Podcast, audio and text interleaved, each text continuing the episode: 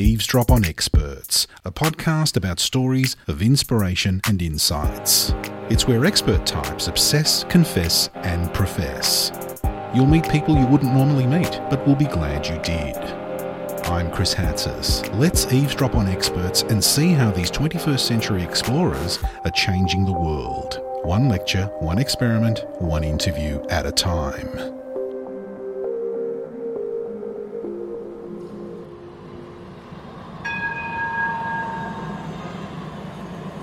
It's an uncharacteristically beautiful sunny day in Melbourne and a great opportunity to escape from the office into an urban oasis. Lincoln Square, a park just south of the University of Melbourne's main campus. Even though we're amongst the hustle and bustle of city life, trams, commuters, buses, and helicopters, there's a certain tranquility when coming down to the park to sit under the massive Moreton Bay fig trees. Our reporter Dr. Andy Horvath is here to have a chat with Dr. Seona Candy, an academic at Architecture, Building and Planning at the University of Melbourne and an expert in the importance of urban green areas.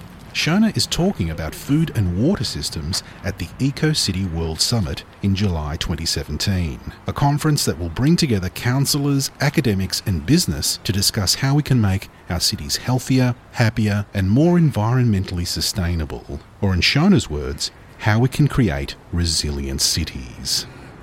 We're sitting here on a picnic table in the middle of the city, and the city is Melbourne, Australia.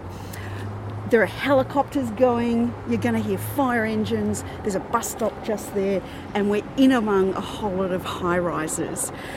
Seona Candy, you're someone who's involved in this eco city future, which means taking cities to a new sustainable, and in your words, resilient future? At the moment, I'm a research fellow in resilient urban systems um, with a particular kind of interest and experience in, um, in food systems analysis, uh, food security, and integration of urban systems. The city is, is, a, is a complex thing, you know. Um, there's lots of different systems, and I think there's a potential for these different systems to interact to make a city more resilient. So, for example, we have our urban gardens, but we also have our peri-urban agriculture, for example. So it's not it's not just about community gardens and that kind of thing. Most of like the powerhouse of our food production comes from peri-urban areas. But what we also have to do in the city is we've got issues with water, both not enough and too much at times, particularly you know with climate change coming on and all that kind of thing. And we've also got uh, like waste management, which is a massive logistical exercise. So, like getting I think there's what is it like something like uh, 1.7 million households in in Melbourne, and everyone one of them has to get a bin emptied once a week. So, but I see particularly around the areas of food and water, um, or even energy, that there's so much opportunity for these things to take up some of the slack and turn waste into you know something we can actually use. So the outputs of one system could actually be the inputs of another. So could we harness our stormwater and water our gardens you know? Could we use our food waste compost? Um, could we use it for urban biogas to power our buses like they do in many other places you know? There's so i think there's just so much opportunity these initiatives, sort of these, I suppose, sustainability initiatives on their own in individual systems, are all well and good, but are often not considered feasible because if they're operating in isolation. But what I want to find out is if you link them together, do they become more feasible because you're taking the waste and you're putting it into something else? Now, in 2017 in Melbourne is going to be a huge international conference about the Eco City. Is this the city of the future or the city of the now that we want to see happening? Is this the discussion that brings together all these systems? Look, I think um, Eco City is a fairly, probably fairly broad term. It can mean like a lot, a lot of things. Traditionally, I suppose it's when people say eco, they think, oh, of environmental outcomes, and they think of you know sustainability. But I suppose these days, eco is not just about sustainability and maybe reducing our footprint, but it's also about actually changing the structure of our cities to make us more adaptable, more resilient. So it's it's not just about tinkering around the edges. An eco city is about transforming cities. So, what are your current research adventures? What are you doing with some of your students? So I'm working on two that are around um, that are funded by the Cooperative Research Centre for Low Carbon Living. So they're around low carbon cities. One is called the Visions and Pathways Project, and it's about bringing together kind of stakeholders from the you know built environment area and bringing them together and trying to put together visions of what a low carbon city would look like in 2040. We've actually produced four separate visions, so they're, they're, different, but all of these visions have seeds in the present. So at the moment now, we're working. We've got the visions for 2040, but now we're working on the pathways. What is it going to take to get us there? Another project I'm working on is, is looking at, again, it's a low carbon city project, and I'm working with six students, and we're looking at urban interventions for low carbon cities, but that also have implications for resilience. It's a particular focus on distributed systems. So, in our cities, we've typically in history had centralized, you know, like our power is produced in one great big power plant and trucked in, our water's collected in one big dam and piped in, and all that kind of thing. But distributed networked cities is where we actually start to either produce or gather or generate resources within our city. So it's this concept of what they call a prosumer. So previously, we're consumers, right? In cities, all the stuff that we need gets trucked in and we consume it and then our waste goes out. But what prosumers do is they actually produce some of the stuff that they consume. So this is whether we produce to some extent some of our own food if we have an urban garden, not saying that that's the solution to food security, or do we collect some of our own rainwater? Do we generate some of our own energy? So to kind of offset the centralised systems that have historically supplied our cities. I'm going to be the grumpy devil's advocate but is this too hard to do? I mean, there are companies out there that are just interested in profit. Um, there'd be body corporates that just go too hard, can't afford. There must be a dissenting voice. Absolutely. I mean, you the, the uptake of rooftop solar has been amazing you know, over the past few years. And so that kind of thing, people are actually really interested in taking a bit back, taking control. You know, there's there's microgrids already popping up. These are these seeds of change that we're that we're looking for. Like this is for our pathways that are going to lead to, to better cities in the future. So there's a microgrid on the outskirts of the city, say in Mooroolbark, which is it's grid connected, but it's mostly just people sharing, you know, batteries, solar panels, all that kind of thing. So with with new technologies coming in, we've got to figure out ways to incorporate them into the social fabric of the city. So you can't just plonk a technology in there and expect it to work. So this is where the study of resilient urban systems is is very much a city is a socio-ecological technological system. So it's it's all these things intermixed, and you can't deal with one and not incorporate the other. So part of a resilient city is also building awareness in the community. You know, bringing you know finding these prosumers or finding the ones who are interested in becoming prosumers, and working out how these kind of different systems can actually fit into their lives because there's going to be some give and take on either side. And maybe the give or take just happens. So, um, one of my students is doing a project where he's looking for people, he's setting up a simulated microgrid amongst groups of about six houses. So, they each have a little Duvawaki in their house, which tells them it connects to their smart meter. It tells them how much they could simulated be producing in this microgrid that links all these six houses.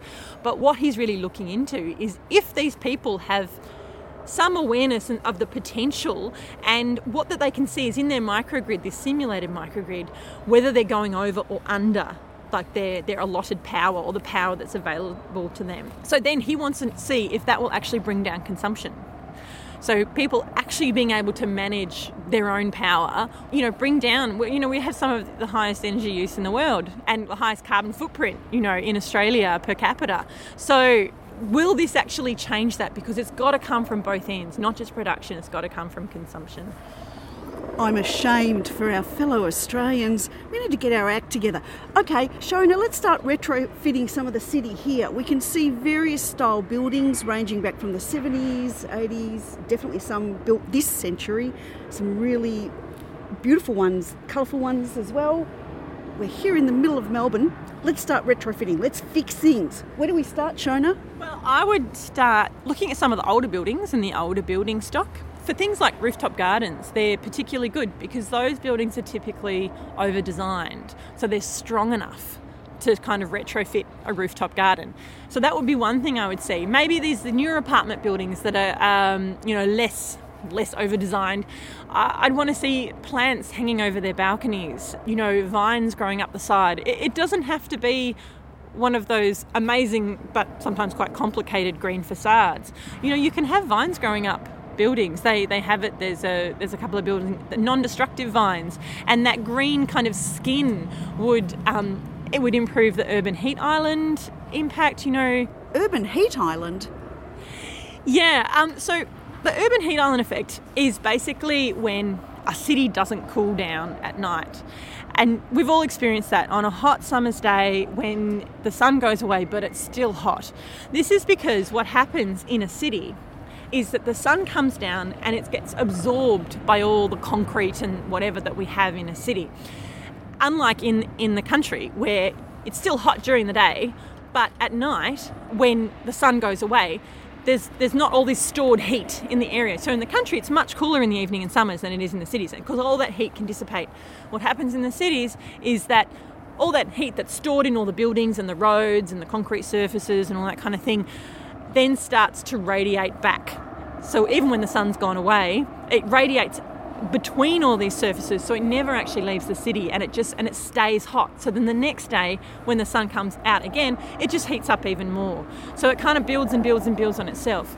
And that that is a key problem definitely in the city of melbourne and many other cities that are in warmer climates is this this issue of urban heat island so we've got to take be cool literally. All right, so we can fix our buses by giving them different fuels. We can fix our buildings.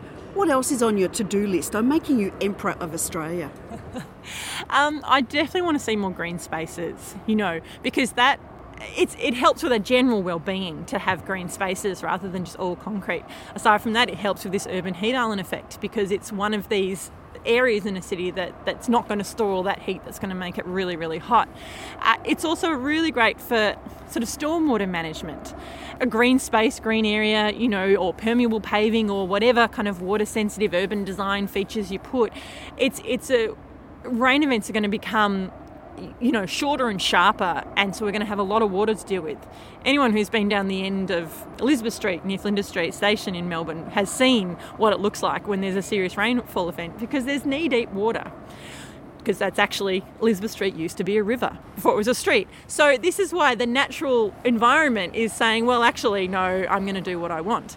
So, this is where, like in this park that we're sitting in now, Lincoln Square, They've actually, City of Melbourne has actually put in stormwater tanks underneath the park.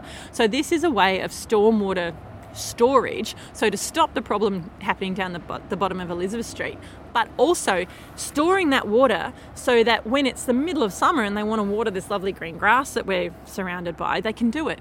Obviously, retrofitting is a way to go with existing buildings, but what about design of new buildings or these so called over designed buildings that you referred to earlier? Yes, look, I think you know, in the past they didn't have the sophisticated kind of analysis techniques that we have now. So they'd kind of put in a, a, large sort of safety factor, I suppose, in the building of buildings. So they put the bricks together and they'd make sure that that held the roof. And but they they erred on the side of caution and put more material into the building, which which makes it stronger, but I suppose less efficient when you're building it. So now our newer buildings are more efficiently designed with less materials, but as a result, they're not strong enough to hold a, a rooftop garden. But there, I mean, there are rooftop gardens on newer buildings. So there's one on the new cancer centre, on uh, Royal Parade. There's there's there's ways you can do it without putting, you know, loads of soil and, and causing your building to crumble. So next time we look at a city from a distance or a high rise flat, what do you want us to think about? I want people to think about how these could be, how they could be different. You know, I want people to think about, oh, what might that look like with greenery on the roof? What might it feel like inside? You know, there's some amazing. There's actually green roof projects in like Balaclava in Melbourne. There was a, a community in an apartment block in one of these older buildings who put a green roof, and it's amazing. It's it's a beautiful space. I want I want them to see not just the challenges, I want them to see the opportunities. I think one of the common misconceptions around um, around the area of sustainability and resilience and you know environmental impact is everyone thinks the changes that we have to make are going to be bad whereas i see the changes are going to be really could be really good um, if we do them right you know and i see them as opportunities um, an eco city a future city is going to be i think to be better than what we've already got we need to get away from this helicopter. It's following us. I'm innocent. Seona, you mentioned social dimensions. Do you mean connecting us more together as humans and community? We have an amazing culture in our cities and we don't want to lose that. So, whatever kind of technological changes we make for the, you know, so we can kind of maintain our environment, we also need to maintain our culture at the same time.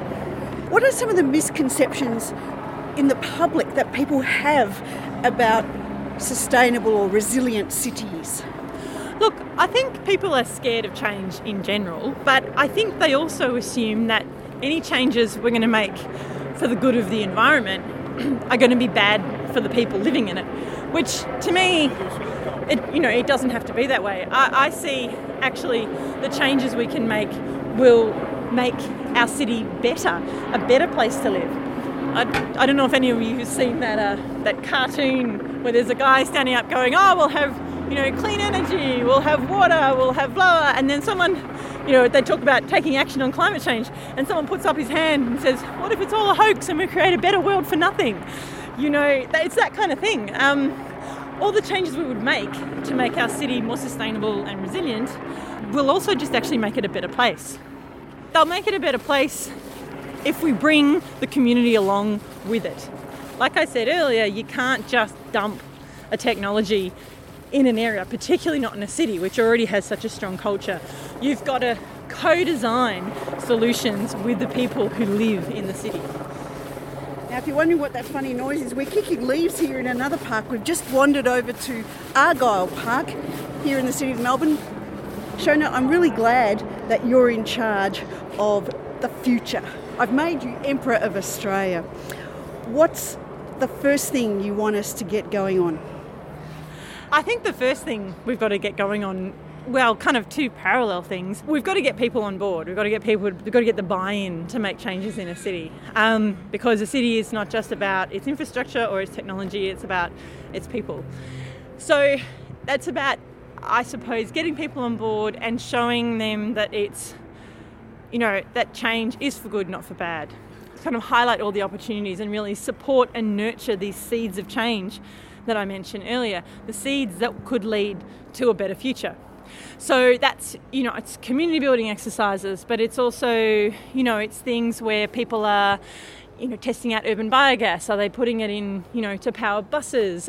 It's food waste initiatives where there's community composting, all, all sorts of things, these seeds of change. This new the Singapore Bike Share, the Singapore company that's, that's starting that new bike share. What's it, what's it called? The oBike or something like that. That's a new initiative. It's a new seed of change, and that's it's going to improve walkability, you know, active transport in the city. So I suppose we we've got to look at those seeds and, and look at them and analyze them and nurture the ones that we think are really going to bring positive change. You started off life as an engineer, a systems engineer. What good advice were you given by various mentors, or perhaps a book or a film? And also, I want to find out what good advice you give to your students. So let's start with you, the early Seona Candy. Look, I think you know, I was uh, a, a woman in, in a male dominated profession. Early on, I remember people saying to me, Oh, why are you working in that field? You know, you know, you're never going to get a job.